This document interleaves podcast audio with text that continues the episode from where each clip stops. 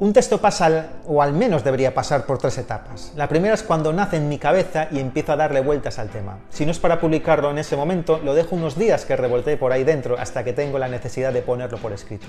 La segunda es cuando todas esas ideas las paso al ordenador.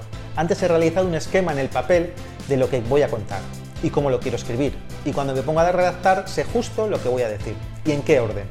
El arranque, las primeras frases ya lo tengo antes de sentarme a escribir. Y la tercera fase del proceso de escritura es cuando termino de dar forma al texto. Una vez que has acabado de corregirlo, lo ideal es que lo dejes reposar al menos un par de días.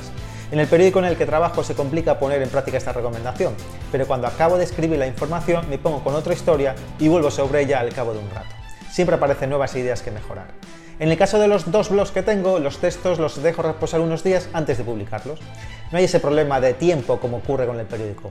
Cada día vuelvo sobre ellos, los releo y siempre salen correcciones nuevas. Así que ya sabes, tus textos son como los vinos, déjalos que reposen. Hasta el próximo en un minuto.